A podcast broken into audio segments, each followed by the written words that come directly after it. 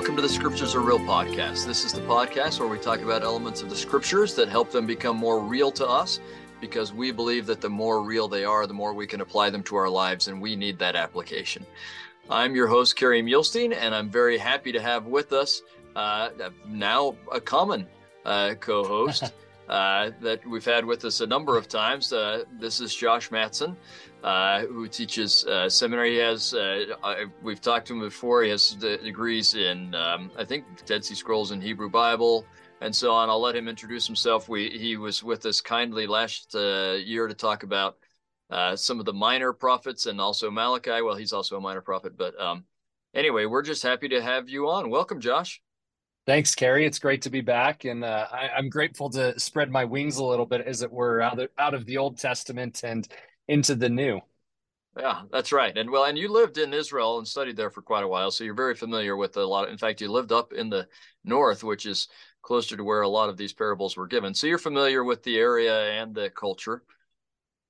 Yeah, and and it's interesting, Kerry, because the year we happened to live in Israel was the year that they uh, un, rolled out "Come Follow Me" for the church curriculum. Yeah, which and was New Testament, right? It was. So if you remember yeah. in 2019, when we rolled that out in January, uh, one of the things that we tried to do as a family was to take advantage of that and to be in the locations as much as possible as we went through the Come Follow Me study.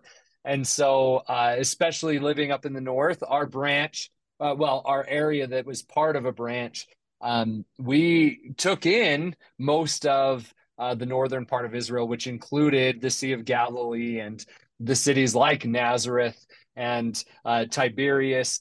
And we had that opportunity to be in the places where the Savior's mortal ministry primarily took place. And so uh, I'm excited to be able to talk a little bit about that today as it relates to our section of Come Follow Me for this week. Uh, wonderful. Yeah. And, and uh, I love that area as well. And so let's, uh, uh, uh, especially with parables, it can make a lot of this stuff become very, very real. Okay. Before we get going, let's just kind of give some bullet points as to what we're going to talk about. We're going to talk about parables in general, what they mean, why Christ uses them, what we should get out of them. And then we're going to get specifically into the parable of the sower. We're going to tie it into things President Nelson is teaching us about. Uh, and we're going to tie it into really how it hits our souls and affects us in everyday life and what we can go and do about it as a result. So I think those are some fun things we're going to talk about it. So let's jump into it. Yeah, and uh, one thing that that's of interest is actually this categorization of parables. Yeah. Uh, I think one thing that I do as a scholar is I try to help people better understand definitions and the way in which things work in scripture. But one is this idea of parables. And for most uh, scholars of the ancient world or, or, individuals who pay close attention to that word, uh, a parable usually is a story with a specific meaning, just yeah. one meaning. Uh, where on the other end, we have an allegory which is something that every component of the story has some meaning to it. And uh, as we look here in Matthew 13, one of the most famous chapters of parables in the New Testament, those two definitions kind of come at a head with each other. And it's interesting because sometimes we approach the text and we want it to be an allegory, and other times we approach the text as a parable. And i don't think we have to strain at a gnat as it were uh, to be able to understand which is at play here. Uh, but it's helpful for us to look at it in those definitions and say as i read a parable what is the meaning of the parable? Or as i read this as an allegory i can take each component and make it useful to my understanding and my learning perfect very good yeah, because uh, and I, I, you're right. We don't have to straighten it out. I think that we can have uh, with uh, among what we're about to talk about, there may be a, a bit of a spectrum on that. So yeah, yeah, and I think sometimes individuals who get to this section, they might become overtly um, preoccupied by what are we dealing with? Are we dealing with an allegory? Are we dealing with a parable? And being able to just state at the outset that it's not necessarily important that just because as we read in Matthew chapter 13 verse 3 and he spake many things unto them in parables. And so we don't have to just say okay we can only read what we're going to read from this point on with a single meaning. But we can expand that. And I think that's the beauty of studying the scriptures is that we can have definitions and we can have interpretations of the text but they don't have to be the same every time we read the text or they don't have to be uh, what everyone else sees within the scriptures. That's part of the wonder of them is we read them differently at different times and at different places of our lives. Perfect. Perfect. And uh and maybe we can uh, since you're you're talking about that and we're doing a little prefacing maybe we can also just kind of go uh, it's here in matthew 13 when they ask um him well it's in the middle actually uh, after he and he gives them a parable, um, and uh, you get them asking, "Why are you speaking in parables?" And of course, I'm going to love this uh, because he quotes Isaiah to them. well, it's close to a quotation, and it says Isaiah, but that's just the the Grekified version of of Isaiah, right? So that's he's saying Isaiah. Um, and he quotes Isaiah's call, right? So if we were to do Isaiah's call, whenever I teach that, people are like, "What a weird call that he's supposed to speak," so they can't understand. And I always refer them here, but here I think it's worth referring back to um, Isaiah as well, um, where he, says, uh, so verse thirteen, well, verse twelve, for whosoever hath, so we're in Matthew thirteen, verse twelve, whosoever hath, to him shall be given, and he shall have more abundance. But whosoever hath not from him shall be taken away even that he hath. We actually get that in the parable of uh, the talents, the same kind of principle, right? So he uses a parable to teach his answer to why he gives parables, which is fun. But uh, verse 13, therefore speak I to them in parables because they see and see not and hearing, they hear not, neither do they understand. And in them is fulfilled the prophecy of Isaiah or Isaiah, which saith, By hearing ye shall hear and not understand, and seeing ye shall see and shall not perceive. Uh, and he goes on in verse 15, talking about the people's hat, heart is waxed gross, and their ears are dull of hearing, and their eyes they have closed, lest at any time they should see with their eyes and hear with their ears, and should understand with their heart, and should be converted and be healed. Uh, so that's him quoting Isaiah that he says, But blessed are your eyes, for they see, and your ears, for they hear, right? So the point is not is not I don't want anyone to be converted and be healed, which is uh, sometimes how people take it but it seems to me at least part of the point, and I'd love to know what you have to disagree or, or uh, add to this. Um, part of the point is for those who are willing to hear, who really are, are willing to open their eyes. And so we could almost say are willing to do what President Nelson has said and figure out how you hear him in the parables, right? How is God speaking to you through the Spirit in the parables? If you're willing to actually listen and, and look that God has some things he'll teach you. And if you learn that, then the next time you read it, he'll have more he teaches you, or the next time you're acting on what you learned, he'll have more to teach you, and so on and so on.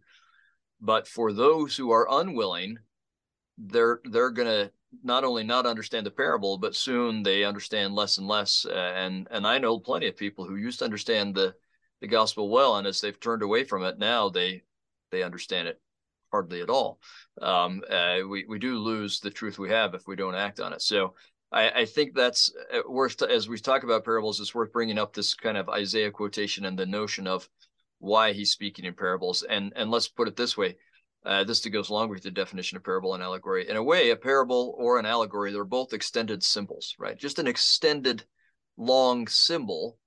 Uh, and so the the the all the beauty that comes with symbols of them being able to reach us on so many levels and teach us again and again, or we just don't get it, is carried into parables. And and uh, we're about to hit the season of parables in the New Testament, so uh, it's worth our committing ourselves to wanting to put some time and effort into this and hearing Him through the parables. So that's my take on it. I'd love to hear your rebuttal.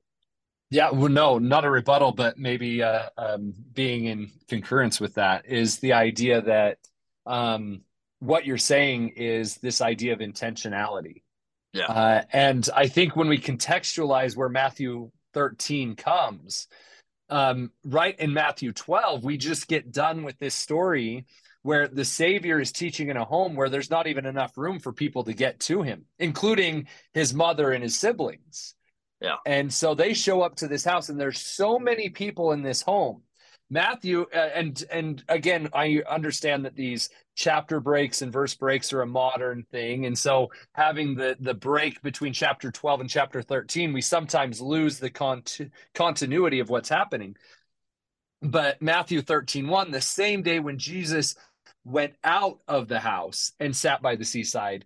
So it's contextualizing it with where it is Jesus is becoming very popular. Yeah. And people are wanting to be in the presence of Jesus. And so being able to demarcate and say, okay, who are those who are being intentional and who are those who are following maybe for other reasons? Now, what I which will be a about this- recurring theme from here on out, actually. yeah.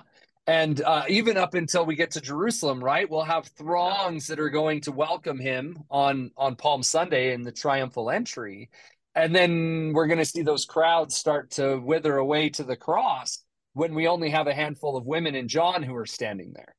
Uh, and so, this idea of Jesus building a following, I think he's trying to say it's not enough just to follow. It's not enough just to hear. It's not even enough just to eat with us. But you've got to take the next step. And I love that you talked about President Nelson and hearing him. The other word that I've heard a lot from President Nelson is the word intentionality. Mm. Uh, how much intention are we giving to it? Again, I don't mean to go back into Matthew 12, but I find it really interesting that in Matthew chapter 12, verse 36, he talks about this idea of idleness. He says, But I say unto you that every idle word that a man shall speak, they shall give an account therefore in the day of judgment. That mm-hmm. Greek word there, argon, is not just idle, but casual or lazy. And so the Savior is giving a warning in Matthew chapter 12 that I think we can carry over to what we've just read in the middle of Matthew 13, which is these people need to know that there is an expectation. And that expectation is something that you disciples have taken upon yourself. This is why he's going to bless them and say that I have said this for you and you understand because they're willing to take that intentional step beyond just casually following the Savior. Oh, that's so good. And and while we're on a roll, and I see you've got my juices flowing here. Uh, while we're on a roll and thinking of, of President Nelson and and what he's teaching us, I mean, I'm just thinking of more and more of what he's teaching us that goes so in line with this, right? So, uh, with the intentionality and his uh, telling us things like, okay, quit getting so much of your information, say from social and other media, or you'll be deceived. That's a phrase he used. Instead, make more time for Christ, right? That's that intentionality. I am going to consciously uh, have less idle input, less idle output, more making time for Christ, which is intentional input, intentional output, right? And that creates this spiritual momentum that he's talked about, right? And and the spiritual momentum ties really well into what we were just talking about with the the parables and symbols and everything about the gospel. Once you start receiving or hearing him, and so you really receive and act on it, then he'll give you more and then you act on that and that's the kind of momentum that he's talking about so then you start saying you know what there are uh, some of these things that i used to think were great these idle things now i don't think are so great and actually these other things that are intentionally bringing christ in my life i enjoy those even more and that's the kind of momentum where you get the more godly you become the more that momentum increases to become more and more and more godly. And that's exactly what I think he's talking about with when he says, to him that receives will receive more, and him that doesn't will be taken away even what he has. Because going to have worldly momentum, right? We're going to have either spiritual momentum or worldly momentum. It's pretty hard to just stay in the same place. Yeah. And and as you say that, Kerry, one of the things that that strikes me is the fact that we get to choose what kind of momentum we create. Yes. And and that's the choice. Everything that we do, uh, everything that we choose to focus on in our lives is pointing us in one of those directions. Are we building momentum towards spiritual things? And as we build that momentum, that gets easier for us to be able to engage in. Or do we build momentum for worldly things? And that's where I think sometimes we say, oh man it's it's really hard for me to open my scriptures today i'm just so busy i've got all of these things going on i think that's a sign to us that maybe we need to be looking at where our momentum is going um, Ah, is good. because it's when we have that momentum we we find that it's easier to continue to push along Uh, very good. And I, I would say, I mean, look how much we've talked about without actually even getting into a parable yet. But in so many ways, what we've just been talking about is perfect for the first parable we have in Matthew 13. Yeah. Um, and and so I think we can jump in when when he he says this. So in Matthew 13, if we start in verse 3, uh, and he spake many things unto them in parables, saying, Behold, a sower went forth to sow. Now, Uh, I actually, I maybe, what if I interrupt you first and just I want to tie in uh, verse two with what you were talking about earlier. I- think part of the reason he is getting on a ship and going out is to accommodate the bigger crowds, right? Yeah. And now that he has accommodating the bigger crowds, this parable is actually even more meaningful because, as you said, we've got to figure out who's really going to pay the cost of discipleship and who's a, a casual or idle disciple.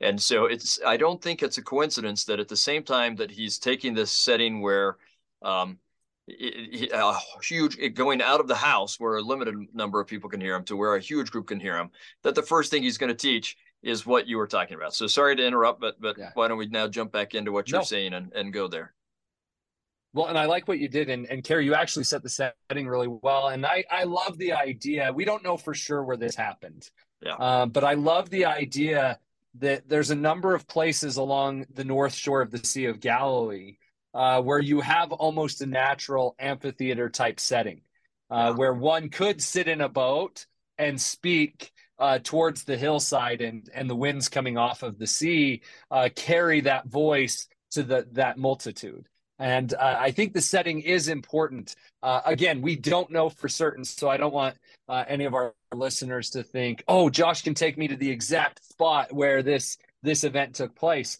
But I like to imagine there's a great little trailhead uh, on the north side of the Sea of Galilee that uh, takes you down to a natural spring um, Yeah. where you're able to see the water flow into the Sea of Galilee. But there's a trail that goes right along the north shore and there's many times where uh, when we were living in israel and when i visited again i love to go to that trail because once you get um, past that natural spring uh, you're able to kind of get into the quiet and you almost feel as if you're transported back into the times of the savior there's Uh. not the bustle of the road behind you because all that sound is being carried up the mountain um, and you can seclude yourself enough that you can see a natural pristine setting and that setting can be instructive for what we're going to read because in that spot you can see a lot of the elements of what we're going to see so i'm grateful that you actually stopped us and said hey let's think about the setting a little bit uh, and whether or not it's on that actual trail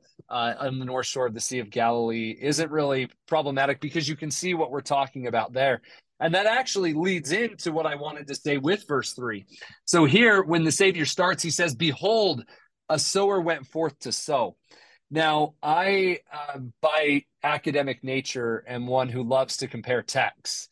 And so, one thing that we have is we're going to read the parable of the sower as it appears in Matthew 13, uh, but we have this parable in three other ancient sources. So, we have it in Luke. Uh, and it's actually a section that we have already looked at in Luke, but this is uh, taken from, um, I, I noted it here, Luke 8, 4 through 8, um, as well as Mark chapter 4, verses 2 through 9. So we have two other gospel accounts of this parable. And interestingly enough, a, a, an admittedly later text, uh, but in the Gospel of Thomas, we also have this parable that's recounted. So, uh, admittedly, a Gnostic text, uh, but nonetheless, uh, another attestation of this teaching and the expanse in which this parable was important. And so, when we compare these together, I think we can get some other interesting insights. And one that comes is when we look in Luke chapter 8, verses verse 4, um, the Savior doesn't say, Behold, in that verse, he says, Listen. And so, what we're getting set up here is that we see in Matthew the Savior asking, giving the imperative to behold, to look. And in Luke chapter 8, verse 4, we're getting the imperative, listen. So it's not just listen passively, it's not just look passively, but when we compare these together, we get both of them. And then, interestingly enough, Mark doesn't give us any of the imperatives. Uh, and so Mark's statement instead has nothing to do with what we should do. Uh, Mark, when he gets to this point, uh, simply, oh, I apologize, that's wrong. Uh, Mark says listen as well. Uh, had to double well, actually i check think it's luke that doesn't there. say it I, i'm not Okay, seeing so- it in luke so i think it's mark that says it but not luke You're right. You're right. So I've gotten my Luke and my Mark mixed up. that's so, right they look uh, they, they both look a lot alike it's easy to confuse the two So you're right. So it's it's Mark that says listen, it's Matthew that says look, and Luke just says here's the parable. Uh, and so the idea that we get a change in the words that the Savior is giving here um, is instructive uh, for us to be able to say that we're not just looking, uh, we're not just reading, we need to listen, or we're not just listening, we need to look. Um, and so I really like those imperatives. I'm now going to fix my my note in my scriptures that I wrote Luke equals listen. I guess it was the L and L that threw me off. Oh, look, that's cool. Luke said listen. No, Mark said listen. Luke doesn't give us an imperative. Uh, so uh, I like the idea that we can compare these these accounts to one another to be able to get additional insights and being able to dig a little bit deeper. Perfect. All right, keep going. Okay. So we start with this idea of the sower going forth to sow. Now, uh, if we're just listening, we might confuse this with the idea of sewing a piece of cloth, but uh, we're talking here of an individual who's going forth to throw seeds. And so a sower is one who simply throws seeds that they might land and plant. And um, this is an interesting parable or a way to look at this. Uh, in our Western mindset, when we think of planting, we think of very intentional planting. Uh, that one plants, they dig a hole and then place the seed in the hole and cover it back up. Uh, but here, the sower is simply pulling, as I like to tell my students, um, a Johnny Appleseed, just going around throwing these seeds wherever they're going to go. Um, and at first, that sounds careless or cavalier. Uh, so this sower is just simply going out and taking his bag of seeds and throwing them wherever they're going to land. Uh, but as as we pause and and maybe we'll just as we go along get the meaning instead of doing what the Savior does here and tell the whole parable and then come back and give meaning to it, is if we see the sower here as the Savior and the seeds that the Savior is sowing as his teachings and word, I think again it's instructive that the Savior is willing to teach anyone anywhere. Mm. And the Savior's words are intended for all nations, kindred, tongues, and people. Is that this word is meant to be scattered far and wide, and however it gets scattered, it doesn't matter. But the word itself is supposed to be proliferated to oh, the the word itself is supposed to be thrown wherever it is to go. Very good. Very good. And there are different kinds of seeds you plant different ways. Like some you, you plant carefully, others you toss like fitch and cummin and so on. You just uh, toss those out. But uh, I think that he's intentionally chosen that kind for the very reason you're talking about. So, yeah, and so so if we we get at that start, the idea here um, is that these teachings and the interpretation of these teachings are intended to go forth to the whole world.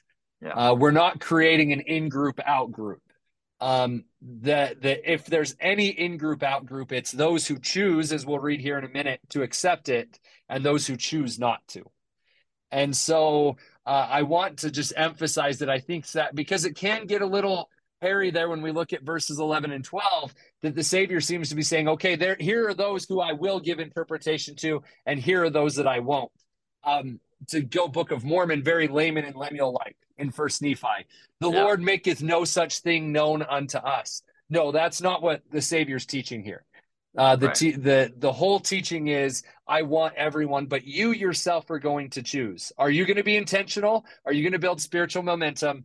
Are you going to be choose to be part of the group that's going to receive this? Yeah, and hear him. Yeah, yeah, yeah. Good. And and Very what good. a great phrase right? And so now we get uh, into uh, verse four. Uh, one thing I like to do in my scriptures uh, is I like to actually demarcate where each of these sections are. So in verse four, I've circled some seeds, and we're going to see that this same kind of idea is going to come. If you look uh, in the King James, one of the things I do appreciate about the King James text is the word seeds appears in all italics. Which means that that was added and isn't in the original Greek manuscript. Right. And so what we do have is the word some. Yep. And so we see the word some in verse four, the word some in verse five, the word in some in verse seven. So that's going to give us our breaks of these various different uh, types of soils. Um, while we call this the parable of the sower, I love what President Oaks said that it might be better known as the parable of the soils Yeah, uh, because I agree. The, That's the, emphasis. the emphasis. sower's doing the work. Yeah, yeah, yeah. The emphasis is on what kind of soil you are, not who the sower is. So yeah, the sower's already proven himself. Now it's up to us um, to be able to decide what we are. So, with that in mind, we can go on and say, okay, what am I? Uh, verse four, am I one that is by the wayside?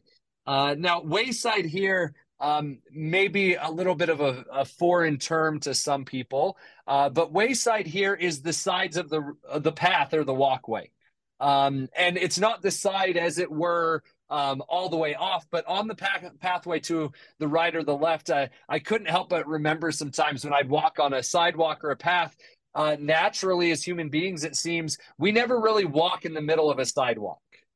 Hmm. Um, and oftentimes we don't always walk in the middle of a path. We always choose one side or the other to allow for someone to pass. Uh, and uh, in antiquity, it sounds like that's the same thing. Is the wayside is the side in which somebody's giving the right of way or letting uh, somebody walk by. So it's the side that's a little more trampled. Yeah, it's um, packed down. Yeah. Uh, so it's like the left and right side of a walkway, maybe a dirt path that we might walk frequently. Uh, I know where you're at, Kerry, at BYU. These paths kind of seem to creep up in the springtime in the middle of large yeah. grass fields, right? Yeah, yeah, and, yeah. where all the students shortcut across the grass. Yeah. And I, maybe on occasion me, but I'm not admitting to that. So, all right. Sorry, I didn't mean to incriminate you on, on your own uh, podcast. I right? self-incriminated. yeah, all right. but but this is what we're thinking is this is packed down walkway area. It's not very good for things to to sit on because they, as we see in the rest, the fowls came and devoured them up. Uh, there was no way for that seed to be able to find ground because it's so hard and compact that it's easy for a bird who's looking for a, a quick snack to be able to come down and eat it before anything ever takes uh, root. Yeah, because it just can't sink down in the soft soil because it's not soft. Yeah. So now one of the things, and this is one of the parts where maybe I'm, I, I like to read uh, a little into it, is verse 15, as you read earlier, Kerry, uh, is that it talks about the heart. Uh, and it's interesting how many times the heart is mentioned in that verse. Uh, and so I think that there should be a connection between verse 13 and what we're going back to in this idea of the soils. And if we read this parable as the seed being the word of God uh, and the soils being our heart, um, is our heart compacted? Have we already closed off our heart to any teachings? And have we already said, no, we have enough or we are what we are? Uh, and whenever something new comes, it, it simply falls on top of and waits to be devoured by the next distraction.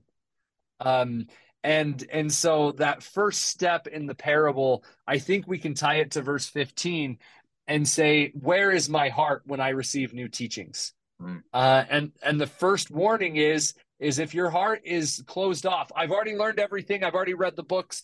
I already went to seminary. I already went to institute. I already took religion classes. Then we're cutting ourselves off from being able to learn more. Uh, and we just see a seed in this. Um, but I love the idea of some. It's not just one, there's multiple seeds. Uh, and so there's a lot of teachings that are simply sitting there waiting to be devoured by any other idle distraction uh, because we won't give place for it and it's simply on a packed area that we've already concluded has been finished. Very good. Yeah.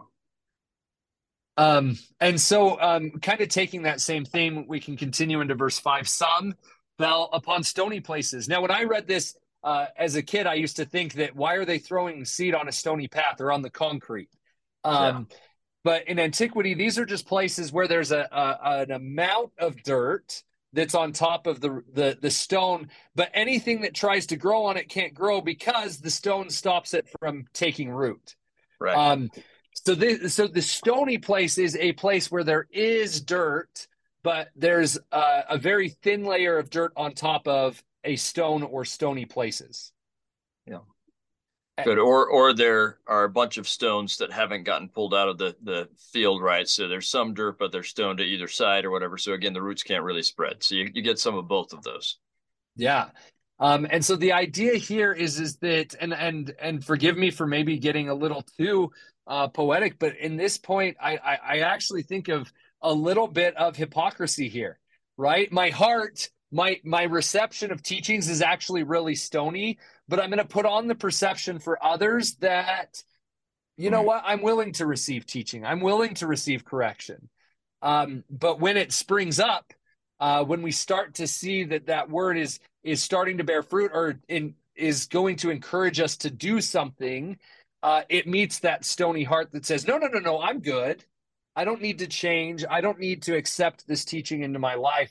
Um, i can stay as i am. And uh, and so that layer can be a lot of things uh, but I think a lot of it is putting on a, a face, putting on a mask, uh, putting on a self personification of something that we actually aren't are. Uh, I want to look like fertile soil, but um, deep down, this is where I really am at. Good. And that's, I think it's important as you think about that to think um, that this hypocrisy, I mean, sometimes when we hear hypocrisy, we think about intentional hypocrisy. Well, I think most of the time that's what we think about. And sometimes that's really what it is that there is someone is intending to look this way, but they they know they're acting another way. They're just trying to fool everyone. But I think just as often there's an unintentional hypocrisy, or maybe even more often, which is um, I do believe that stuff, but I only believe it to the degree that it doesn't impact some of these other values or desires that I have that are contrary to it. Right. So, yes, I'm. I, I really do believe that we should uh, behave this way on the Sabbath day until it pushes against something I really like doing. And then, see, and th- this maybe comes back to another President Nelson teaching: which one prevails more in your life, right? Um, and I, I, think that often we don't intend to be uh, hypocritical, and I don't want anyone to feel bad about this because let's be clear, we're all hypocrites in one way or another. Everybody, there, except for Christ, there are no exceptions. So God knows that, it's in the plan. So don't give up on yourself. All right, we're not trying to make everyone feel bad, but if we're going to get better, we do have to give ourselves a good hard look in the mirror and say, huh, am I sometimes really excited about this principle? And I hold to it until it gets a little bit hard or it makes me change or it makes me uncomfortable. And then I give up on it. And I think that's kind of what he's talking about here. So. Yeah. Right. And, and it and says in his interpretation, he receives the joy with uh, the, the word with joy, but anon, when some persecution or something difficult happens, he gives it up. Right? Yeah. Yeah, and and to to just support that statement, I think it's really interesting that in that phrase in verse five, they sprung up, mm-hmm. and the phrase in verse six, when the sun was up.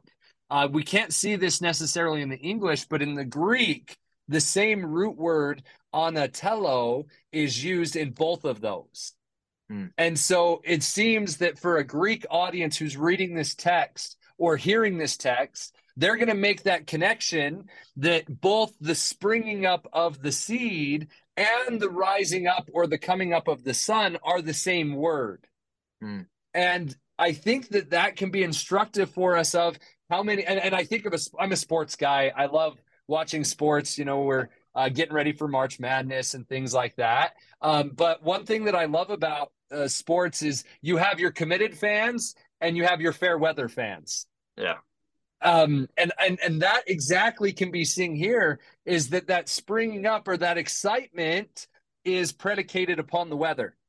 If things are good, if things are going well, uh, then I'm a fan of this team and things are going well, or I'm going to to follow these teachings that I have.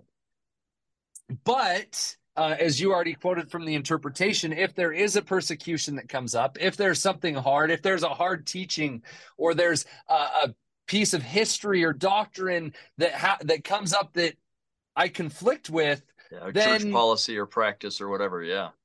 Yeah. Then I start to say, no, that that excitement's gone. Uh, and because there's not a root or a determination of on the part of the soils, on the part of us, to let that seed get deeper into our hearts, um, the consequence of it is the fact that it springs up and it withers. And and so we again i love this idea of this parable being self-examining. Um where is my heart? Where am i when it comes to receiving new teachings? Um am i one who's kind of fair weather? If the teachings look good uh if it's going to get the good press in the newspapers i'm all for it uh but if something comes up that that's a little hard to understand am i going to pay the price to let that take root within me so that I can get a full understanding um, of that piece of doctrine or teaching, policy or practice uh, that I'm trying to gain a better understanding of. Perfect. That's good. That's those are the questions we need to ask ourselves. So, um, so good. That covers our second type of seeds uh, that are coming, and then um, verse seven picks up with our third. And some fell among thorns, and the thorns sprung up and choked them. Uh, I think the timing here needs to to be understood. Uh, according to this, it, it appears that the seeds were placed there first, and then the thorns came up. These weren't intentionally placed in the thorny areas. Yeah. Um, or at least it wasn't thorny. There may have been some thorn seeds there or something else, but it wasn't apparent, right? It was. It looked like yeah. it was good, but and they started to grow, and then the thorns grew. Yeah, and, and we've all had talk- that happen in our gardens, right? Every single person here has had that happen. So, yeah, we get it. Yeah, and if we're talking about the soil being us, um, I, I think again, going along with this self-examination, um, are there thorn seeds that have already taken place in some of us that might grow if we cultivate them. Um, if we're not willing to weed our gardens when we see the first sign, um, are we letting those things, those thorns, maybe a good way to look at it within this this allegory is uh, are there teachings from the world that we let have place in our heart that will give precedence or be stronger or more nourished than the teachings that we're receiving from the gospel? Oh, that's so good and so important. And that that speaks to and, and I actually uh, misspoke. I shouldn't say every single person here listening has had that. I'd say every gardener. Okay, anyone who's done a garden has had weeds come up, right? And and that's that's instructive because every single person listening will have thorns come, spiritual thorns come into their life. The, the things from the world that are contrary, ideas that are contrary to uh, what the gospel teaches. It's it's inevitable. As long as you're living in a fallen world, it will happen, right? Uh, and it doesn't have to come from the world. It can come from our own fallen natures as well. That's inevitable, right? And so the question is, uh, when you recognize that it's a weed, and you won't if you're not looking to see that it's a weed. If you're not looking to say what's a weed and what's a plant, and that's true in gardening as well as in this. If you're not if you're not going to stop and introspect and think you're just you're not going to recognize hey this is not godly. This is an, an outside idea. And then we have that question which one is going to prevail more in your life? Uh, is yeah. god going to prevail more or or the word? Are you willing to pluck those ideas those desires those notions those values out of your life and get rid of them or not? And if you aren't then the good word is going to get choked out yeah, and and uh, I just want to do a quick search because as you were saying that, Kerry, I couldn't help but think um, about that idea that the fallen nature of man is for thorns to be there. Uh, now, from simply a um, thematic standpoint, we could go back to Genesis chapter three. Yep. Okay, here comes my Old Testament roots. I'm sorry. Yeah, oh, and no, that was I had bad to do it too. I was too. thinking of it too. Oh, uh, roots. No, no, that's a good pun. I'm a dad. I'm in favor yeah. of dad jokes. There we go. And, okay, there we go. It was a dad joke of Bones' dads. Um, yeah. But Genesis chapter three, verse 18: Thorns also and thistles shall it bring forth to thee and thou shalt eat the herb of the field. And so we actually are getting a reference to the fact that we are going to have thorns in our lives. Um, and that those thorns are going to come to us regardless of how good we are because of the fact that we're in a fallen state. Uh, and it doesn't mean we're bad. I think that's something that we forget. Oh man, I had that bad thought, or oh man, I, I I have these unkind feelings. I must be a terrible person, or I must not be committed to the gospel. When in reality, it's just part of being mortal. That's exactly right. And we can be okay with that. In fact, our bodies are programmed to have adrenaline come when something is perceived as a threat. Well that's going to make you feel upset. I mean that's that's that's natural. Your body's programmed to be that way. It's programmed to respond to attractive people in some ways. I mean your body is programmed to respond to all sorts of things uh, and there's nothing wrong with your body working the way it's supposed to. The question is what do you do then right? Are you going to yeah. pull that weed out or are you going to nourish it and let the yeah. let the good word get choked out. So that's exactly right. Good. Well, thanks to the help of modern technology, I can confirm uh, that in the Septuagint or the Greek version of the Old Testament, uh, the exact same words are used in Genesis 3:18 as what we're seeing here in Matthew uh, 13 7. So we're using the exact same word for thorns, and uh, we're seeing that root again, that anatello for sprung up.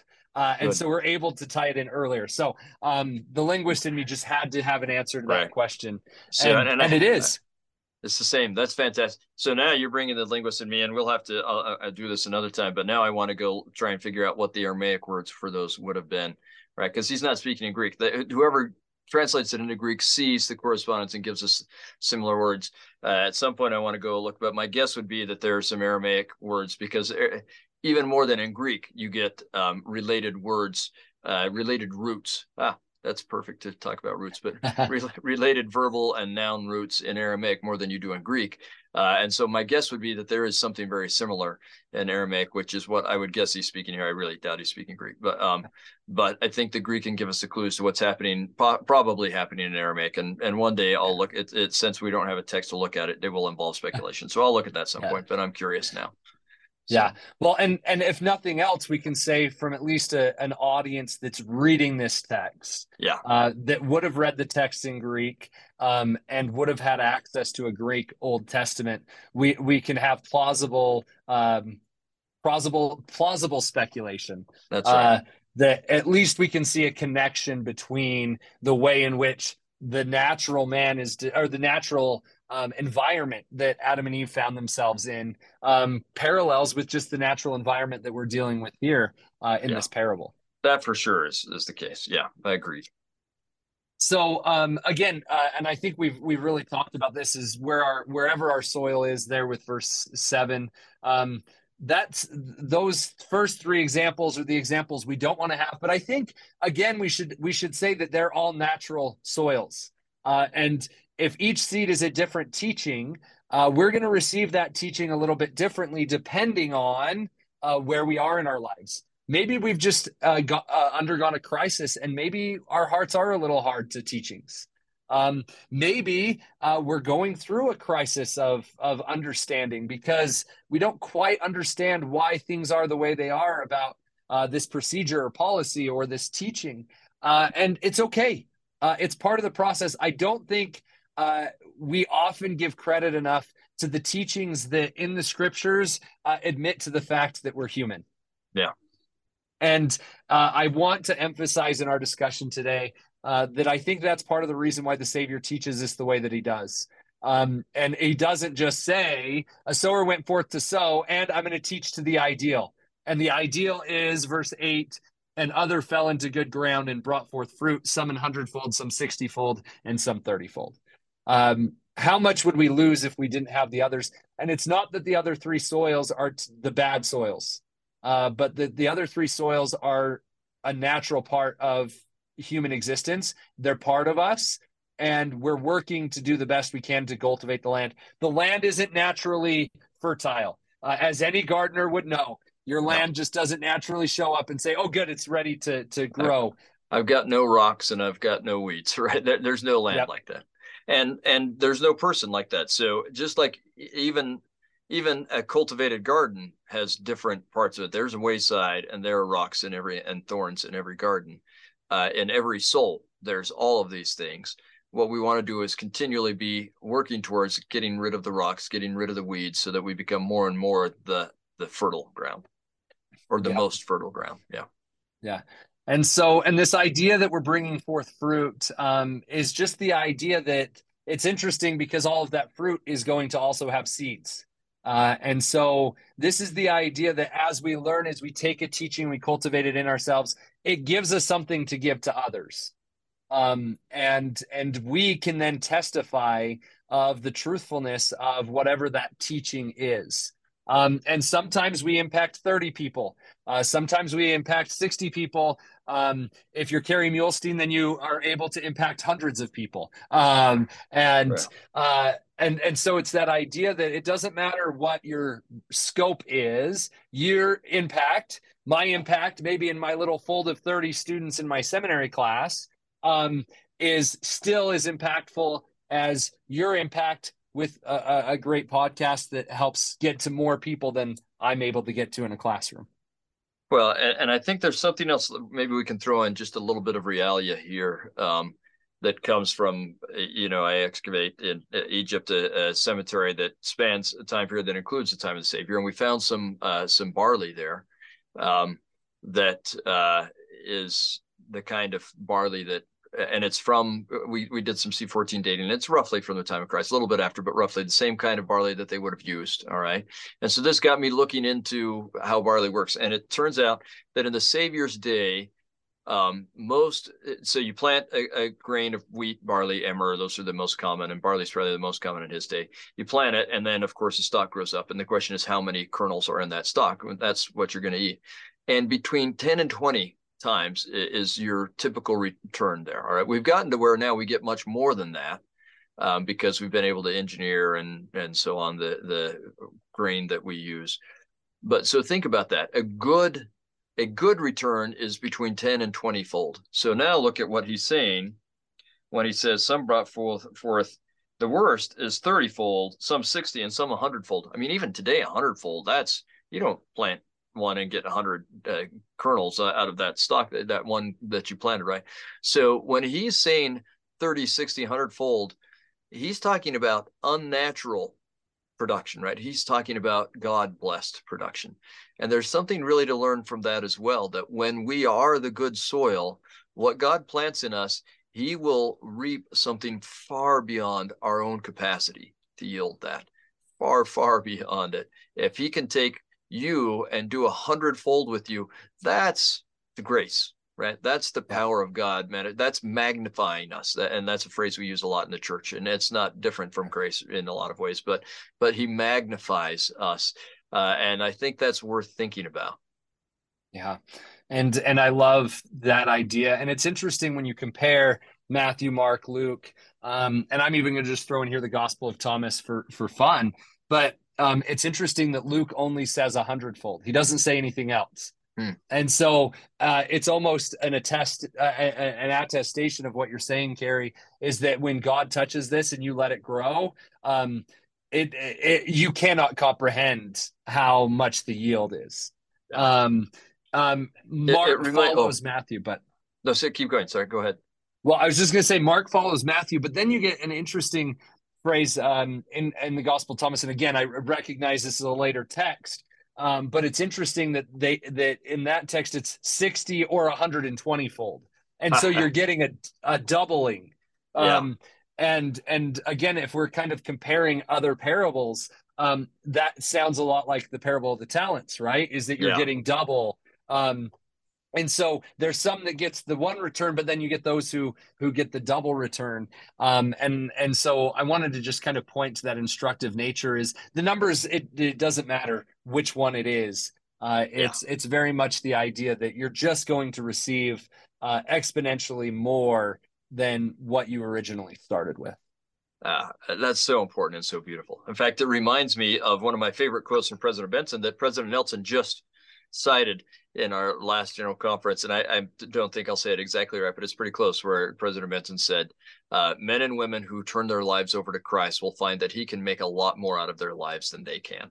Right? That's yeah. this another way of saying this same principle. You let God prevail more in your life, and you'll find He magnifies you in incredible ways, exponentially, as you said.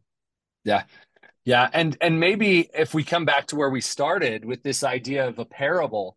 Um, I think that that may be the overarching theme of all these parables in Matthew 13. Uh, as we go through, um, the idea is is that God is going to do more with your life than you can do with it yourself, um, and that you're going to become more um, if you allow Him to prevail. Uh, the kingdom of God is going to be about those who let God prevail in their lives. Um, and so, if there is a common theme that we might look through as we go through other parables, like the parable of the wheat and the tares, or the treasure in the field, or the pearl of great price, I mean, in all of these sense, it's the kingdom of heaven is more than what you can do for yourself. What a beautiful thing. And, and that's in a way true about parables in general. Parables themselves can just keep yielding and yielding and yielding, right? And as we learn from the parables and let God prevail in our lives, as we hear Him, make more time for Him intentionally, let Him prevail in our lives, God will make it so we just keep yielding and yielding and yielding more than we are capable of, of yielding. And I've seen that in my own life so many times where God uses me to do more than I'm capable of doing and to do it better than I'm capable of doing. In fact, maybe I'll just share this one thing. This is kind of funny. It happens to me all the time um, where uh, I'll be in a Sunday school class or I'll be someplace and I'll hear someone say, you know, they'll read something and I'll think, wow, that's really good. I, that's, I'm going to quote that. That is so good. And then they say that it was me that said it. Right. And, uh, and that's what I know, yeah, I'm not that good. I that's beyond my capacity to say that. That was God magnifying me to say something beyond what is my natural uh, ability to say it. Uh, and I think we can all, uh, uh we all probably have had uh, that happen, and uh, we may not see it as often as it's happening. Well, I would guess no one sees it as often as it's happening. But when we turn our lives over to God or we let God prevail in our lives and we hear Him, then wow, the things he does with us that are far beyond what we'd ever be doing on our own. Yeah. Um, and I just, I love that. And, and it's interesting that you say that because I think in Matthew 13, after the Savior has taught these parables, he's teaching in the synagogue and, and along with what you just said in, in verse 54 of Matthew 13, whence hath this man this wisdom and these mm. mighty works? Um, is that people themselves were astonished um, at what the Savior was teaching. Um, and I think that we can all be in that that same um, we can have that same effect, in, and maybe not on a large scale.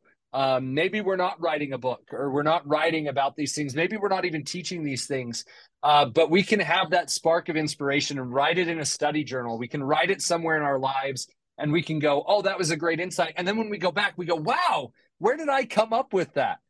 Where yeah. did that little nugget come from?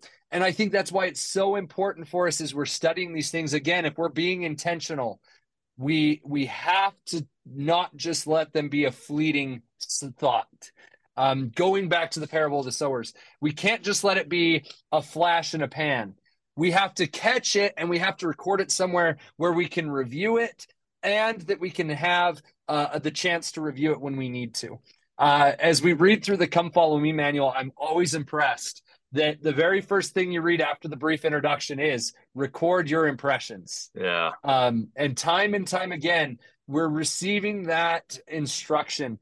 And so maybe this is a good time to stop and reflect and say, Am I recording the impressions I'm receiving? Am I recording these things so that I can show the Lord? At President Nelson, again, when he talks about prayer and revelation, do you have a notepad sitting by your bed that when you receive that inspiration, you're writing it down? Um, do you have that notepad by your scriptures when you receive that inspiration? Are you writing it down? Um, so that one, you can act on it, but two, you can review it maybe for another time when you need to know that you have been uh, inspired by God. Oh, that's good. You know, I, I keep thinking I need to do this. I heard someone else that did it, and I just need to do it. They have just on their phone uh, and in the notes section one that is uh, inspiration right? And they, and when something comes in, they write it there, and then every now and then they stop and they say, "Okay, I need to look at that." Oh, wait, I didn't do that. Oh, I didn't do that right. That that's the kind of thing we should be doing. And I'll also say, I mean, there's some things that you may act on you didn't even think to record, but but just think of this: if if you are magnified by God that to say something to someone, and I've had this happen to me where someone said something that I don't, they didn't remember saying, and it, it just didn't seem like that much to them but it was what I needed in my life right at that moment. And uh, it made a real difference in my life. And if uh, if Section 18 is true and my soul is worth uh, something in the sight of God, then that person just did a great work as they were uh, allowed God to magnify them and to work through them. And I think if we'll all hear Him, that we'll all have that effect on people, and we'll never know it. But but we just have to believe we're having that effect. So good. So good. Yeah. Well, thank you, Josh. I appreciate it. I love the parables. I love the the setting. I love uh, what the Savior teaches us. Uh, I mean, it, it, speaks to us. Uh, uh, the all of these parables. Every time you read them, there's something new for you. And so I hope that. I mean, this is. We've had a few parables now. We're going to have a bunch more as we go along. So I hope this is helpful for people as we start to just talk about parables. That you'll you'll try to let them speak to you in different ways and and weed things out of your life so that they can speak to you and then you'll go write down the impressions that come to you and you'll do something about them uh, because i just believe that as we study these things that god is is trying to speak to us and i hope we'll hearken as it says or listen in, in uh, the mark account um, and or hear him, as it says in the President Nelson account, um, that will uh, that will let these parables do that for us. So thank you so much, Josh. Absolutely, it was a pleasure, Kerry. Uh, and to our audience, uh, we hope you found this helpful and that you'll write some things down and you'll also share it with some other people. So thank you and have a great day.